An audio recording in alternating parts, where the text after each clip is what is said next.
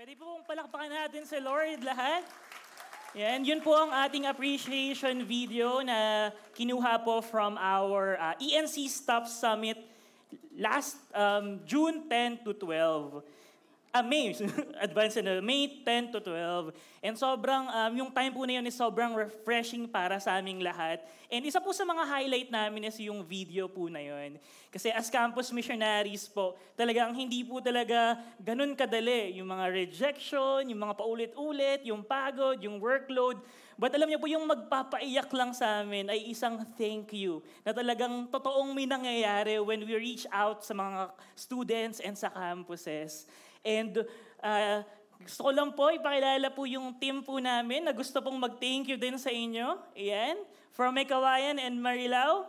And we just want to thank you sa mga prayer partners po namin na talagang walang tigil na nagpe-pray para uh, sa amin. And also for our MPD partners. Yan. Kilala nyo na po kung sino kayo. And thank you po for trusting us and partnering with us para extend yung kingdom ni God.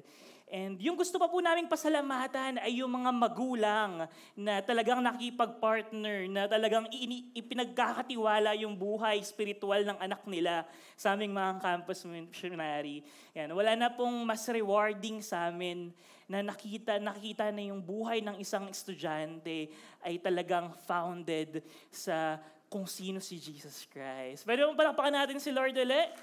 And thank you po again for praying with us uh, and supporting us sa mission po na to. Yan. And talking about yan, the students, yan, we're on our third week. Ito na po yung last leg ng local series po natin which entitled po kanina, nakita po natin, Full House. Yan. So I hope po na nag-enjoy po tayo. Sino po dito yung nandito ng first week? Na kompleto mo yung full house?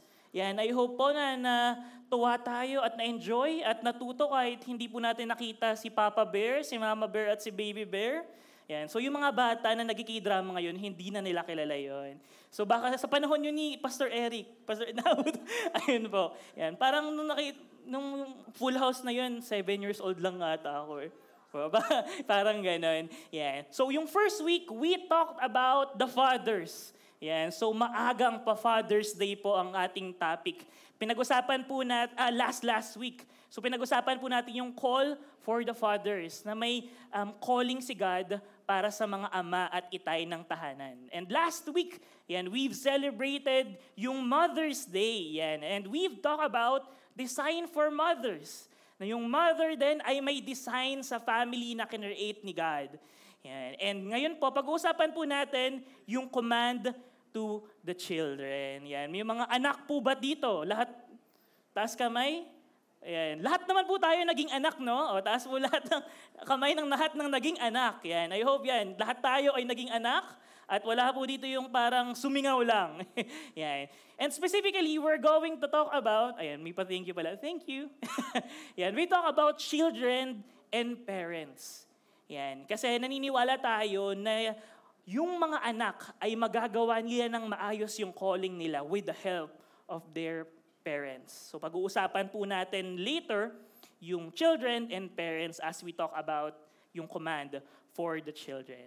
And before we continue, yan, isa po sa mga sobrang, uh, na, ay, lumabas na agad, na-appreciate ko about uh, Filipino is sobrang family-oriented sila. Di ba po? Na sobrang parang lahat ng bagay about family kino-consider. Na kahit sa mga movie, di ba, sobrang tagos sa puso pag nanonood tayo ng mga kwento about family. Di ba? Sino po ba yung hindi pa nakapanood ng Four Sisters and the Wedding? Ako hindi ko po napanood yan. Uh, si Teddy, si Alex, si CJ, si Bobby, tsaka si Gab. Joke lang. Di ba? Yung mga ganyang palabas, sobrang parang naiengganyo tayo, nakaka-captivate tayo kasi about siya sa family. And also, yung iba pa, katulad ng Seven Sundays. Yan, nahalata yung mga pinapanood po. No? At kung hindi po kayo makarelate, dahil medyo modern po siya, syempre, yung mga ganito, sino po yung naabutan yung tanging yaman? Yan, mukhang okay, wag na po tayong magtaas. Yan, pero about family din po yan. At may isa pa, ito po medyo Etong i-flash ko na to, parang bata pa po ako. Para po siyang shake, rattle, and roll eh, na ang dami. So hindi ko po alam kung pang ilan yan, pero yung mano po, yan, siguro na abutan po ng iba sa atin dyan. And hindi lang po sa mga movie na sobrang talagang inaano yung uh, sobrang prioritize and consider yung uh, concept ng family but also sa mga pagkain. 'Di ba? Mamayang uh, mamaya pagkatapos ng service possible, 'di ba? Take out family super meal. Yan sobrang 'di ba for the family. Yan. And also, may mga staycation din na for the family. Yung pwede ka namang magbakasyon mag-isa. Pero dahil may staycation with the family, yan ay ipa-purchase mo. Diba? At isa pa po dyan is yung kultura po talaga natin as Filipino. Sobra pong, ano nag-search nga po ako, Filipino family. Yung lumabas po yan. Yung malulito ko na lang talaga kung sino yung lola ng tatay, ng lola. Kasi even yung mga mother, yung mga lolo at lola ay talagang um, magkakasama 'di ba, sa isang pamilya. And pinapakita po diyan na sobrang family-oriented po talaga tayo at sobrang kino-consider po ng kultura natin bilang Pilipino yung konsepto po ng pamilya. And alam niyo po na yung family is um, also playing a big part sa ginagawa ni God sa mundo. Sa ginagawa ni God dito sa mundo natin. Nakita niyo po ano yung, ano yung sinabi ni God kay Adam and Eve? Di ba? Na, di ba, um, go and subdue the earth. Di ba? Yung family mo isa-subdue. Mag-take kayo ng dominion sa mundo. And also, yung familiar na quote ni, jo, uh, ni Joshua, alam natin yan, But as for me and my house, diba, we will serve the Lord. So nakita po natin dyan na kasama po yung pamilya sa plano at sa design ni God kung paano i-fulfill at kung paano ipapakita yung manifold wisdom ng gospel sa mundong to. Yan. At kung kayo may mga pamilya kayo dito, kasama nyo, parte kayo ng gag- nagagamitin ni God sa ginagawa niya sa mundong to. At dahil ginagamit ni God yung pamilya to extend the gospel, at the same time, makikita po natin na yung family natin ngayon ay uh, being attacked. Di ba? Kung papansinin po natin yung mundo ngayon and yung mga um, nangyayari, there's a lot of ideologies, principle na nanggagaling sa Western world or kahit saan man yan, na ang bilis kumalat at na-adapt ng pamilya. Diba? Nung una po, uh, nung nasa School of Campus Ministry po ako, uh, nung August, nagulat po ako kasi may parang isang post doon na yung Peppa Pig. Yan. Sino po dito yung alam yung Peppa Pig? Feeling ko mas parents pa yung nakakalam ng Peppa Pig. Pero alam niyo po ba yung Peppa Pig ay naglabas sila ng isang series wherein pinapakita nila doon yung family ay pro-LGBTQ. Which is made parents na babae at babae. At kinoconsider nila yon na family sila. Okay po? May mga iba pa na konsepto na nakikita natin na may mga pamilya na may affair yung tatay, nakasama na sa family, may affair yung nanay, may kasama na sa family. Na hindi lang siya sa telenovela nangyayari, pero sa totoong buhay, nangyayari siya. Also, hindi lang sa mga magulang, but sa mga anak. Kung mapapansin po natin dito, parang kung ano yung nangyayari sa Western ngayon, sa USA, six months lang or wala pa, na-adapt na ng pamilya natin. And minsan, yung mga anak natin, nakita natin na medyo hindi na okay yung ugali, medyo parang pag nakasubsub sa YouTube, ang dami na nilang nakukuha na iba't ibang um, idea and principle. And yun yung nakikita natin dahil yung pamilya ay uh, were, are being attacked by the enemy. Yan. Kaya sinabi natin dito sa passage na, look carefully then how you walk, not, as unwise, but wise, making the best use of the time because the days are evil. Therefore, do not be foolish, but understand what the will of the Lord is. So yes, yung topic natin ay sinabi to ni Pastor Rui yung first week. Yes, it's full house. But if hindi tayo magiging careful kung ano yung ginagawa natin sa pamilya natin, at hindi po natin iniisip, possible na hindi to full house, pero fool's house, na F-O-O-L, na katulad ng sinasabi, ni Paul sa passage na to. So our quest, quest for today is makita na kung ano ba yung plano ni God para sa mga pamilya natin. Yan. So gusto niyo po ba malaman kung ano yung plano ni God? Ano yung design ni God for our family? Yan. Again, we are all partakers kung ano yung ginagawa ni God sa mundong to.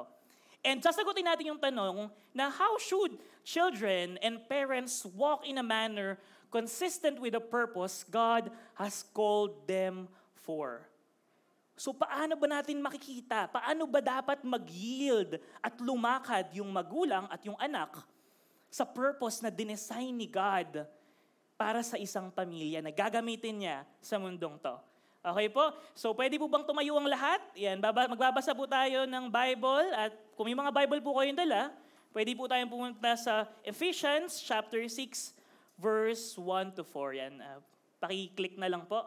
Yan. So Ephesians chapter 6 verse 1 to 4. Okay, sabi po dito, Children, obey your parents in the Lord, for this is right. Honor your father and mother, This is the first commandment with a promise that it may go well with you and that you may live long in the land. Verse 4 Fathers, do not provoke the, your children to anger, but bring them up in the discipline and instruction of the Lord. Let's come before the Lord in prayer. Lord, we just want to thank you, God, that part of your plan, God, para ikalat yung gospel, yung good news, is through the family, God. And Lord, I pray that de, today, Lord, this morning, God, maintindihan namin, God, kung ano ba yung command mo sa mga anak, Panginoon, and sa mga parents for us to be able na mag-yield at mag-conform sa plano mo, God. And we pray, Lord, na buksan mo yung mga puso namin, God, as we study your word, Lord. We thank you, God. In Jesus' name we pray. Amen and amen. Yan, pwede na po tayong umupo. Yan. So hahatiin po natin siya. Later po pag-uusapan natin yung for the parents, but for now, we're going to focus sa command to the children. Okay po ba? Yan. Sobrang, um, yung mga churches po um, today na alam natin is doing a great job when it comes teaching doctrines, teaching theology, teaching apologetics, and teaching missions. Katulad natin, sobrang nakakatuwa po na yung movement po natin as every nation, as victory, ay may heart for the nations. That's why we are sending yung mga missionaries na pumunta sa mga iba't ibang bansa. Kasi uh, makikita natin na yun yung mga ginagawa, uh, yun yung heart ng ginagawa natin sa movement natin. And walang mali po doon. I, I, um, I'm geek about those things. I love thinking about those things. But sometimes, may ma- yung mga church po, tayo ay have this low effort teaching about yung relationship ng anak sa magulang. Teaching about honoring and obeying your parents. And kailangan po natin maintindihan na this is a, a big or mabigat na principle na kailangan po nating matutunan at ipasa sa mga hindi lang sa anak natin but even sa atin. Kasi kung titingnan po natin yung scripture, there's blessing when we follow, when, when we obey, when we honor our parents. And also, ganito rin siya kabigat because there's punishment for those who are going to violate kung ano yung sinasabi ng scripture sa pag-obey at pag-honor sa mga parents po natin. So ano po yung command? Children, obey your parents in the Lord, for this is right. Honor your father and mother. This is the first commandment with the promise that it may go well with you, that you may live long in the land. Yan. Isa sa mga reason kung bakit pa natin medyo um, dinedetach yung sarili natin sa truth na to is because we think na yung, pag, uh, um, yung command to obey and to honor is just for these toddlers. Na para sa mga bata lang po siya. But kung titignan po natin, yung ina-address po ni Paul dito ay hindi lang po for the three years old. Again, kasi parang yes, alam ko na maintindihan ng mga anak natin na three years old yon pero I believe na yung ina-address ni Paul to sa mga tao, anak, na naiintindihan kung ano yung ibig sabihin ng tinuturo niya na obey your parents and also naiintindihan yung relationship nila with the Lord because it's connected. And I hope na hindi po natin siya makita na it's for the toddlers. And hindi po sa matatanda because yung obedience and honor is our due, duty to the Lord as well. Okay po? And let's go back dun sa part ng obey. Yan, pinutungan tayo yung obey. So sabi dyan, children. Ngayon, alam na po natin yung children, na hindi lang po siya pang baby, hindi lang po siya pang toddler. Sabi niyan, obey your parents in the Lord, for this is right. Alam niyo po, madaming tao ngayon sa mundo na naniniwala at ina-acknowledge itong dalawang extreme na konsepto when it comes to interpreting this passage. Yung isa po is yung parents retain full authority even yung mga anak nila ay umalis na ng bahay na maayos naman and also uh, may mga asawa na. 'Di ba? Kaya may mga ibang parents na may, may mga tension sa bahay kasi um, kahit may mapamilya na yung mga anak nila, uh, they think that they still have this full authority. Again, hindi ko po sinasabi na hindi na susundin. Pero ito yung extreme side na, okay, may asawa ka na, pero hawak pa rin kita. I believe na yes, ang prayer po natin ay masundan natin, uh, mag-guide natin yung anak natin na to the point na dahil sobrang immersed sila sa word ni God, ay hindi na natin sila parang kailangang hawakan pa pag tumanda sila. Kasi alam na nila yung prinsipyo na sinasabi ng Bible. Pero I believe na itong full uh, itong authority na full uh, retain full authority is hindi rin yun yung sinasabi ng scripture. Okay po, yan po yung other extreme. And yung isa naman po is yung cutting yourself off from your parents. So kung isa, para sa mga magulang, ito para sa mga anak. Yan, may mga argument. May mga nagsasabi na, na ito lang yung parang, may mga, hindi ko lang po sinasabi na dito yon baka sa nasa 9 a.m. o mamaya nasa 4. Yan, na may mga nakasweldo lang, na unang sweldo lang. Di ba, na parang, okay, kaya ko na yung sarili ko. Yan, bahala na po kayo dyan. Parang ako na to, babahala na ako sa buhay ko. And pag nakapag-asawa, sobrang wala na, hindi na nakikita. Di ba? Na, na, ma, parang babalikan na lang yung magulang nila pag sobrang tanda na, pag hindi na talaga kaya. Because they think yung obedience is just nandun lang sa part na um, nung bata sila at nung medyo pala, palaki na sila. Pero makikita natin dito, yung obedience ay hindi ganun yung sinasabi ng scripture. Ngayon, babalik po tayo sa upper verse para makita natin kung ano ba yung obedience na tinutukoy ng scripture natin. And makita po natin yung heart. Sabi po dito, do not get drunk with wine, for that is debauchery, but be filled with the Spirit, addressing one another in psalms and hymns and spiritual songs, singing and making melody to the Lord with your heart, giving thanks always and for everything to God the Father in the name of our Lord Jesus Christ. 21, Sabay, sabay-sabay po tayo. One, two, three, go. Submitting to one another out of reverence for the Lord, for Christ. Submitting to one another out of reverence for Christ. Yes, I believe na yung heart natin for the parents ay totoo talaga. But I hope that our biggest motivation is our reverence kay Lord. It's, it's because we have this relationship with the Lord. Because yun po yung magiging parang uh, activator natin to really continue and having this heart to honor and obey our parents. Nakita na po ba kayo ng um, ito rin po yung magiging ano eh, significance kung totoo ba yung relationship mo with the Lord. Kasi nakita na po ba kayo ng, um, na-experience ko rin po ito nung bata pa ako, na active sa church. Yan, volunteer ng 9, 11, 4, 6, 8. De, joke lang. Wala, ayaw, ayaw po natin ganun karaming ano, service. Pero prayer tayo na maraming ganun. Yan. Active sa church. Di ba? Tumatayo sa stage. Pero pagdating sa bahay, parang hindi sila Christian. Yan. So kung katabi mo yung anak mo, tas medyo ganun, medyo kurutin mo na konti. Joke lang. Di ba? That's the reality that's happening here. Di ba? And kailangan nating maintindihan, anak, kami rin po, kaming mga anak, and also, yan, yung mga dependent pa sa parents nila, kailangan nating maintindihan na yung pag-obey at pag-respect natin sa mga magulang natin is reflection ng relationship natin with Christ. Ito yung motivation natin. Ito yung reverence natin sa pag-obey natin kay Christ. Is yung pagrespeto natin sa magulang natin. And I hope, mga anak, alam ko dumarating tayo sa point. So, mga anak, kasama rin po ako doon. Yan. Na dumarating tayo sa point na medyo naan tayo, yung parang gigil na gigil tayo sa sumagot. Kasi medyo good naman yung argument, parang ganon. Yan, na parang medyo, alam ko na eh, nakikita mo na yung trap card din. Na, yan yung sinabi mo, ma, hmm, may trap card ako. Yan. Di ba, na alam mo yung, na may konting fault yung mother at father mo, pero gigil ka na sabihin na agad to. Di ba? And I hope, na bago mo sambitin yung mga salita na alam mo hindi makaka-honor sa mga parents mo, isipin mo tong verse na to. Submitting to one another out of reverence for Christ.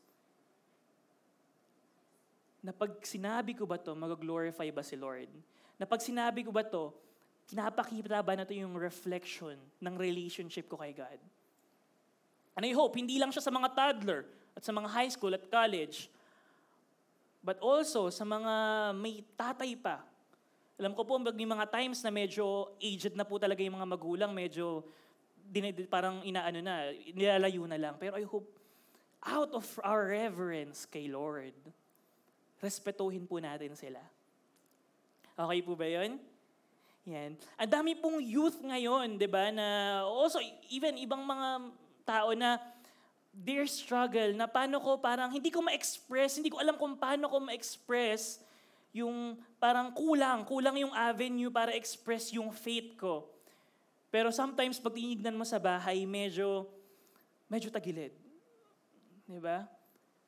Church, kailangan nating maintindihan na this is a command kay, galing kay Lord. Na pag ino-obey mo to, ginagawa mo kung ano yung sinasabi ni God, na go-conform ka sa kung ano yung ginagawa ni God sa mundong to. Hindi maliit na bagay yung pag-obey ni God. Kasi mamaya pag-uusapan natin na mabigat na bagay ito for the Lord. And I hope na yun po yung makita natin whenever we are doing this. Di ba? Kailangan din po nating maintindihan na yung standard natin dapat when we are asking sa mga anak po natin ng mga bagay-bagay, ay yung nakaka-glorify kay, kay Lord. Diba? May mga times na yun nga eh, paano pag um, ito yung sinabi sa akin ng parents ko na gawin ko, eh, medyo feeling ko hindi okay ito. Yan, may, um, nung nakaraan po, nag-driving school po ako, na hindi ko lang po natuloy, pero may isa po akong kasama na kaibigan na proud siya kasi sinabi ng father niya, mag-fixer ka na lang. Kasi mas mabilis. Oh, may mga nakaka-relate to the joke lang. Pero, hindi joke. I mean, joke lang na yung, yung inano ko na yun. Pero, I mean, we know na hindi okay siya. Because we need to undergo sa tamang proseso. And also makita natin doon na may mga thin line tayong hindi nakita, mga parents, na nagpapagawa natin sa mga anak natin na vina-violate yung submitting to one another out of reverence for Christ. And kailangan po nating makita yung mga bagay po na yun. Kailangan nating maintindihan. It's a partnership between a parents and children. Yung submitting to one another out of reverence kay Lord. Ang cute po ng baby, no? Yan. Si Ate Emily po yung nag-preach uh, nung nakaraan, ay kanina, nakaraan, kanina. Sobrang nakakatawa po kasi finlash niya po dyan yung picture ni Hannah at saka ni Han. So, uh, wala pa po ako. Yan. So yan, cute na baby po muna. Ngayon, yan. So sabi po dyan, ay sabi po dyan, wala pa lang sinasabi. Di ba ang cute ng baby? Di ba? And alam niyo po na isang definition ng obedience is yung idea na pag binuksan yung pin, uh, pag, may, pag may kumatok, ready kang buksan yung pinto agad-agad. So ano po yung pinapoint ko dito? Yung bata po na yan, kahit ganyan po kakute yan, alam po natin na most of the time, they are doing foolish things. Bakit?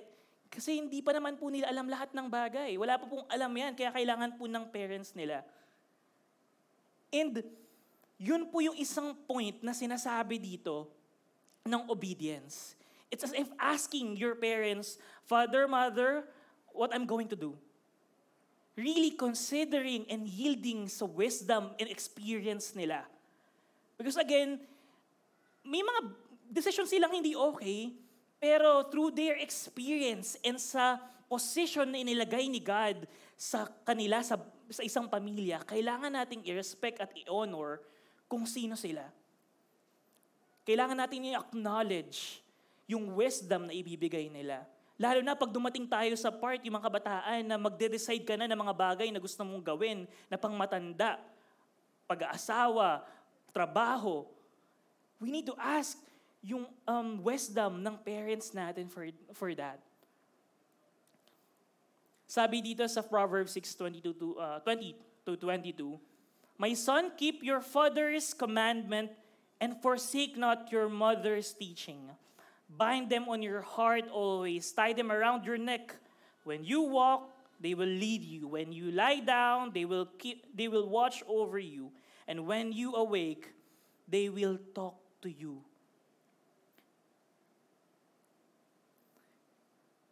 Again, hindi po natin alam lahat ng mga bagay na bata, na patanda.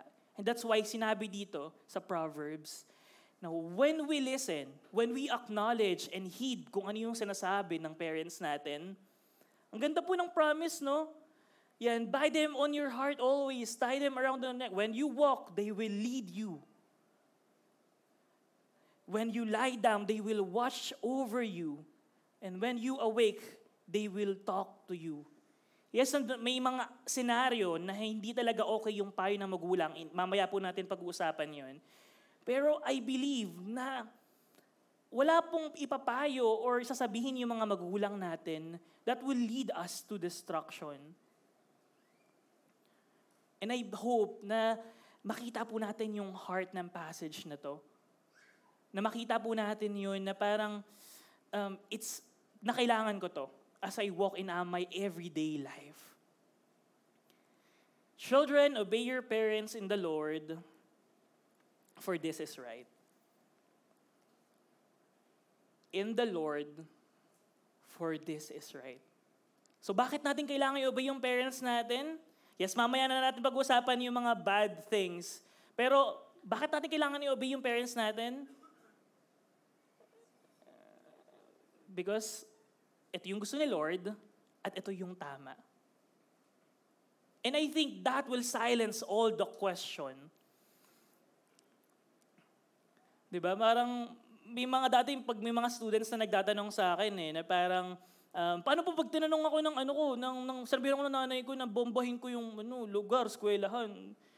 Yan. So, ang tatanong po sa'yo, kailan ka tinanong ng mother mo at ng father mo na bombahin mo ang isang skwelahan? Di ba? And makita po natin doon na minsan yung mga question natin will reflect kung ano yung nasa heart natin.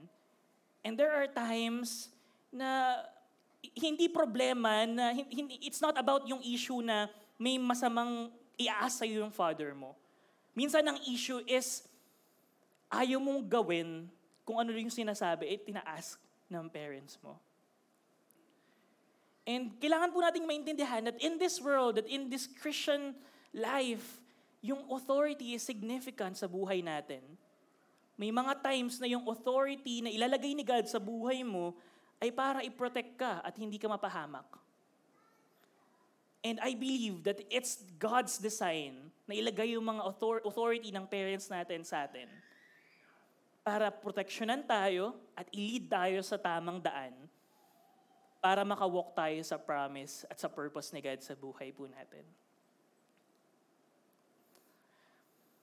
Honor your father and mother. This the first commandment with a promise that it may go well with you and that you may live long in the land. So, kumbaga kung siguro acknowledge natin, medyo pang toddler feels yung kanina kasi obey. Pero ito, yung pag-honor ay wala na po sa edad.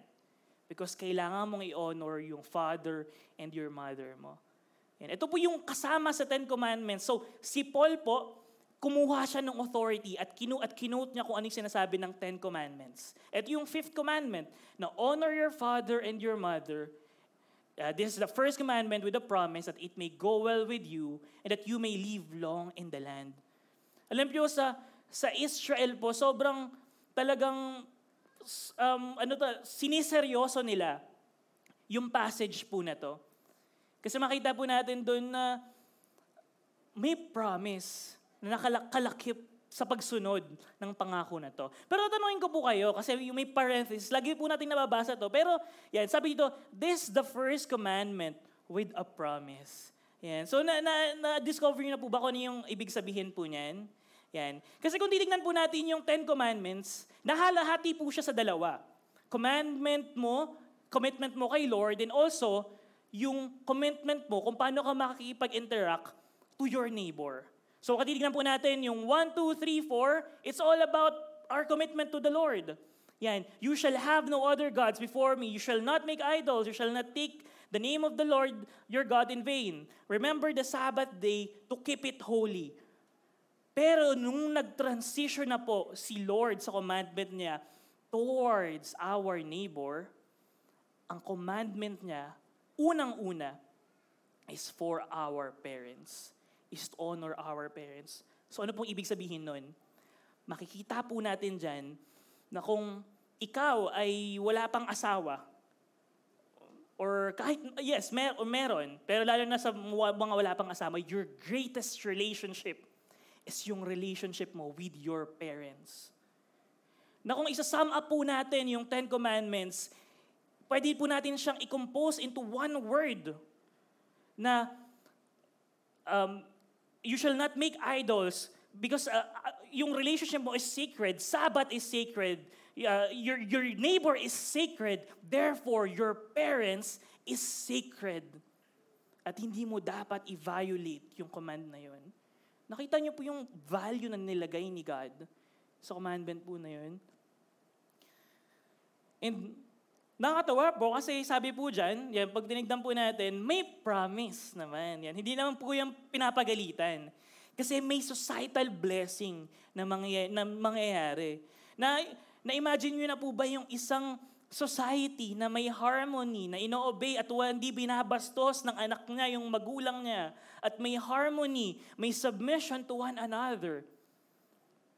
And I believe na yun yung reason na bakit na bless yung isang lugar. It's because may submission, may honoring. I believe na yes, yung Israel, alam po natin yun, na naging exile sila sa Babylon, na sira po yung buhay nila because of their idols and their disobedience with the Lord. But I believe in my heart that parte nun is because hindi na nangyayari yung honoring with their parents.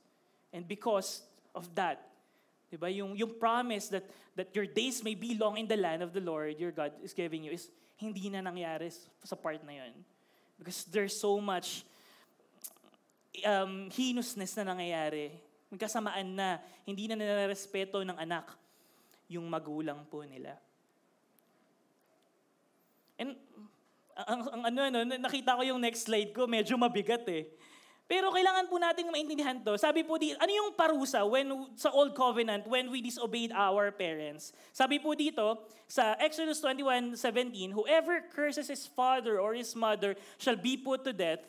Yan.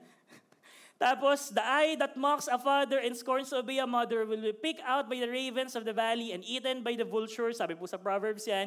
And ito po, sa Deuteronomy chapter 27, verse 16. Cursed be anyone who dishonors his father or his mother, and all the people shall say, parang wala akong nag-amen. Babasahin lang mo natin yung verse, pero yun lang din po yun. We're blessed because we're in the new covenant. Na kung, ang, kung sa old covenant, pag anak nila bastos, nilalabas nila sa lugar and ready na para batuhin hanggang mata, mamatay. Pero ngayon, pag alam anak mo sa New Covenant, sa gabi yung grace ni God, na pag sinabi mo, kunyari, na may problema ka sa anak mo, hindi para batuhin, pero para ipag-pray at mag-intercede sa anak mo.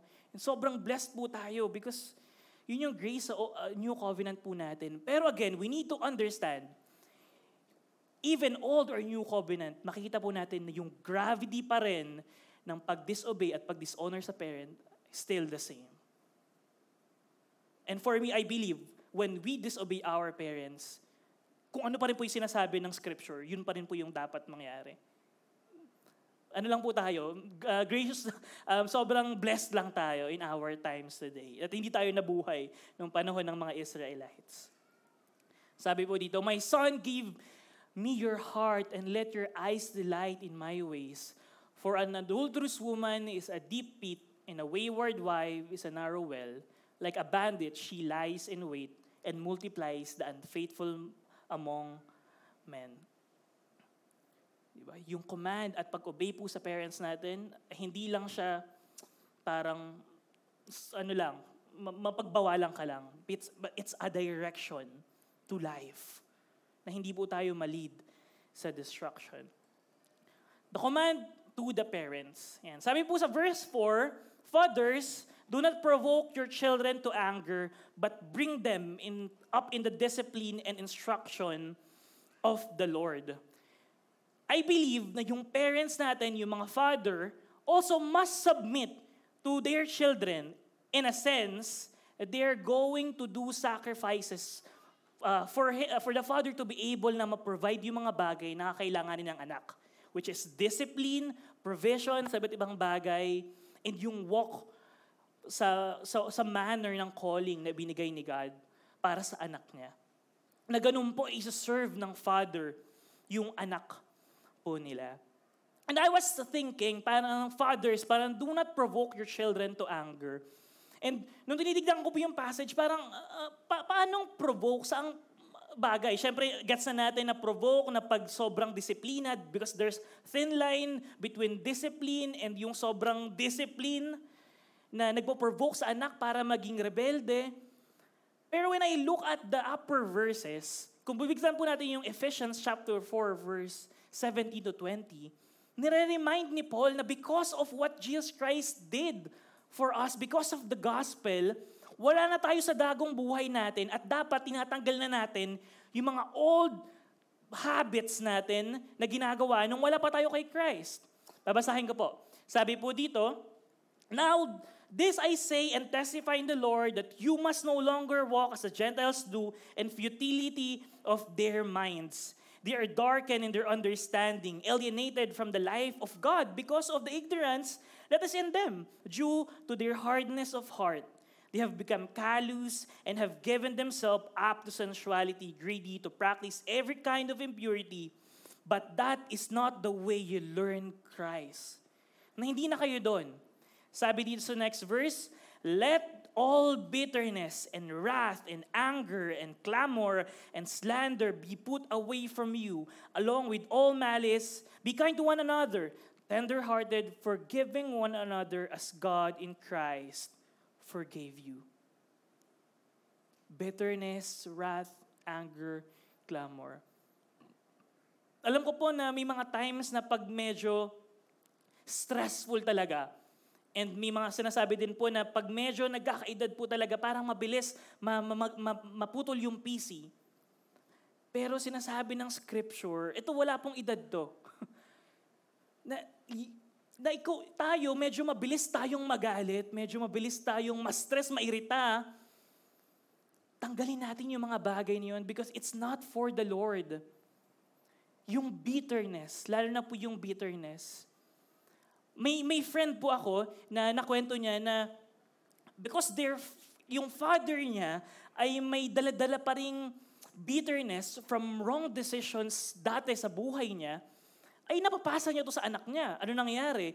Dahil naalala niya yung wrong decisions at hindi niya mapatawad yung sarili niya. Lagi siyang nagagalit, laging naiirita, laging nabubuntungan ng galit is yung anak. And I believe this is also what Paul is trying to say. Natanggalin natin yung mga bagay na yan for us to be able na makapag-minister ng maayos sa anak natin. May mga bagay na mahirap talagang tanggalin because nakasanayan na natin yung mga bagay na yun.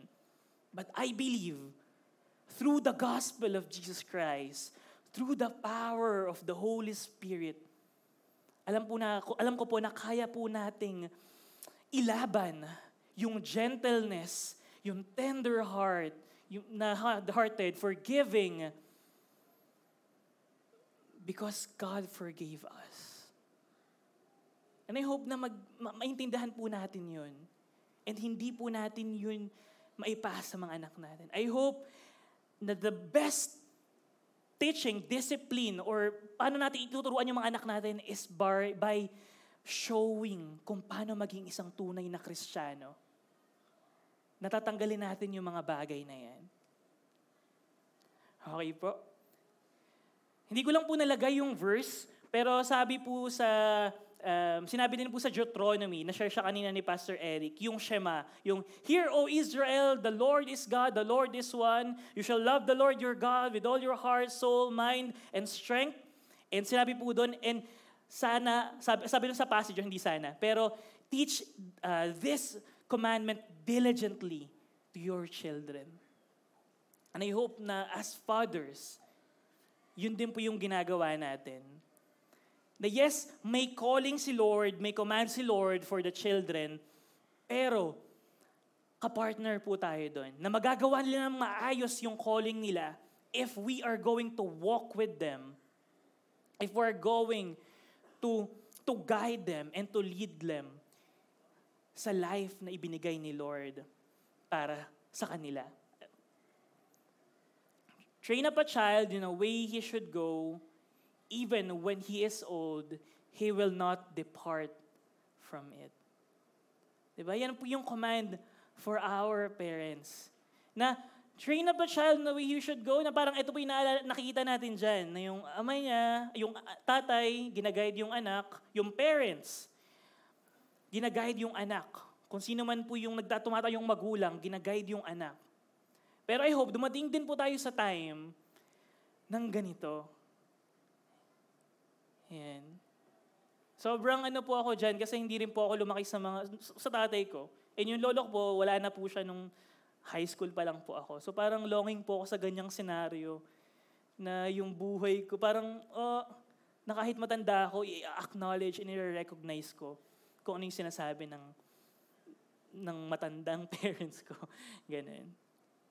Pero i-share ko pa rin, yung lola ko, yan. Ginamit ko na yan, um, yung um, pinsan ko po yan, high school na po siya ngayon, so matagal na po yung picture na yan. And i-share ko lang din po kung ano po yung experience ko na ginaid ako ng lolo ko sa kay Lord. Na natandaan ko po, parang grade 1 po ako noon. Tapos ginigising niya po ako ng madaling araw. At pong lolo ko po, ano po siya, hindi po siya gumraduate ng uh, grade 2 lang po ata siya kasi sa probinsya siya. Pero sobrang thankful po ako kasi shinare niya si Jesus Christ sa akin.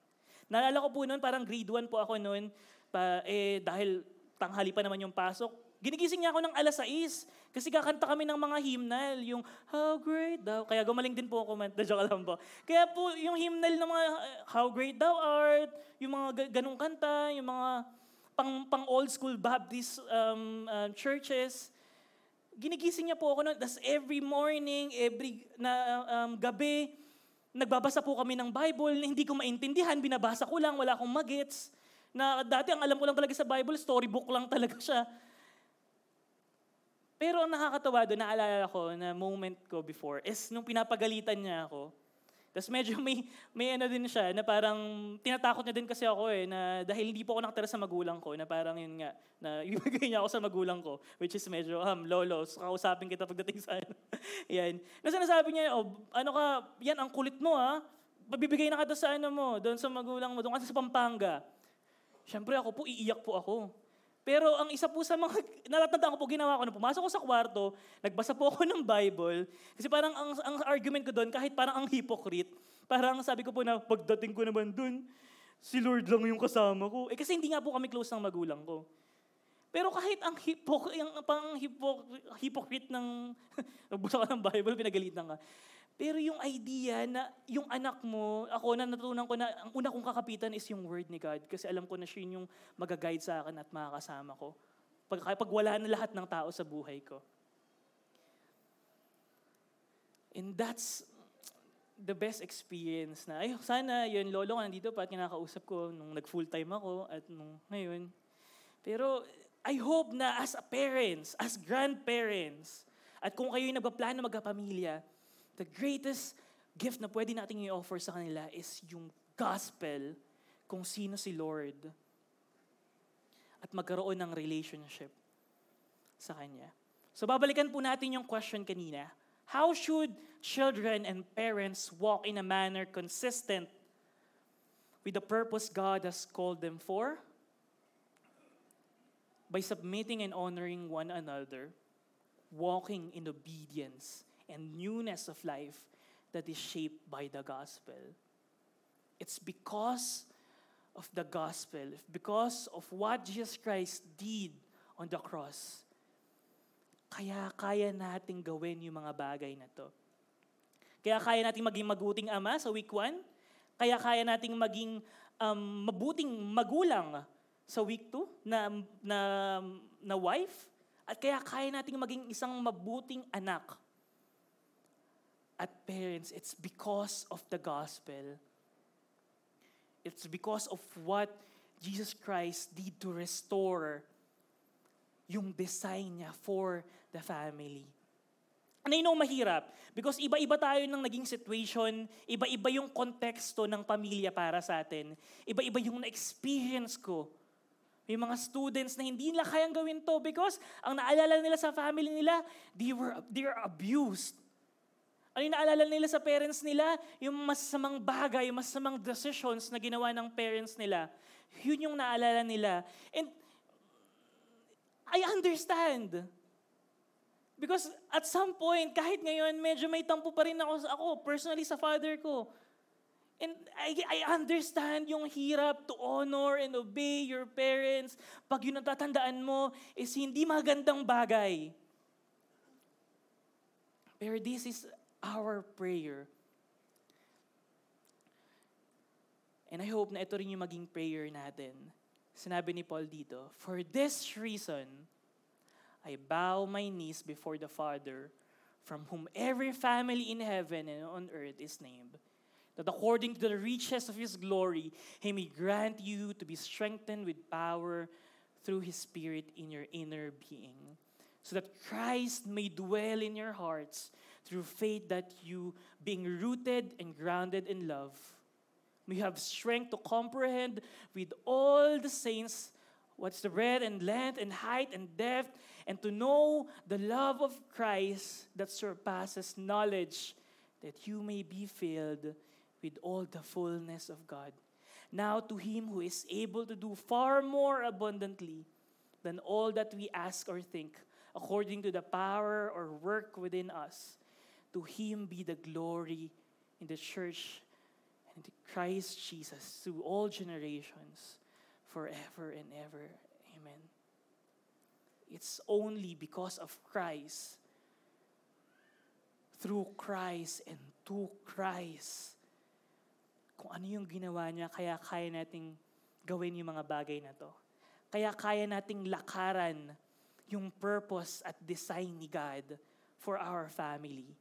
Kaya we have this hope na maging better according sa plano ni God for us. It's because of what Jesus Christ did for us. And our prayer is makomprehend natin kung gaano kalaki at gaano kalawak yung ginawa niya for us. Let's come before the Lord in prayer. Lord, we just want to thank you, God, and to give you glory, Lord.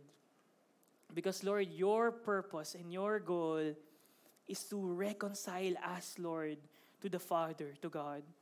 And Lord, thank you, God, because as you restore this world, as you restore yung broken world na to, broken relationships,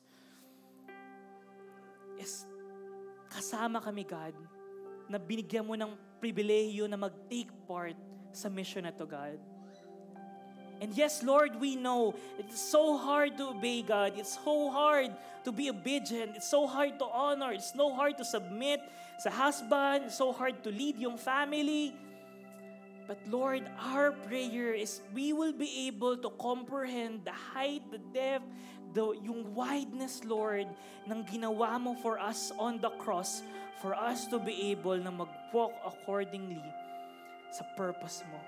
Lord, our prayer, God, is yung pag-apply namin, God, is hindi lang matatapos dito, but as we go to our families, Panginoon, as we interact with sa mga wives, sa mga anak, sa husband, I pray that gagawin namin yun in the light of the gospel. I pray that there will be submission, this mutual submission because of their reverence to the Lord, that yung mga anak will honor their parents regardless sa edad, and yung mga parents will, will serve their, yung children, Panginoon, Lord, and guide them sa plano na ibinigay mo. Lord, our prayer, God, is katulad ng prayer ni Paul, na makita namin, God, it's only because of you and only for you. Hey, Lord, we offer you this time, Lord. We thank you, God. We thank you because we are part of what you're doing in the world. Lord, we thank you, God. In Jesus' name we pray. Amen and amen. Yan, palakpakan po natin si Lord. Yan, ito po ang end ng um, series po natin na Full House. And next week, we hope na makita po namin kayo sa bagong series po natin. Yan, na i-reveal natin next week. So again po, thank you for um, joining us in our 11 a.m. service and see you po next week. God bless po.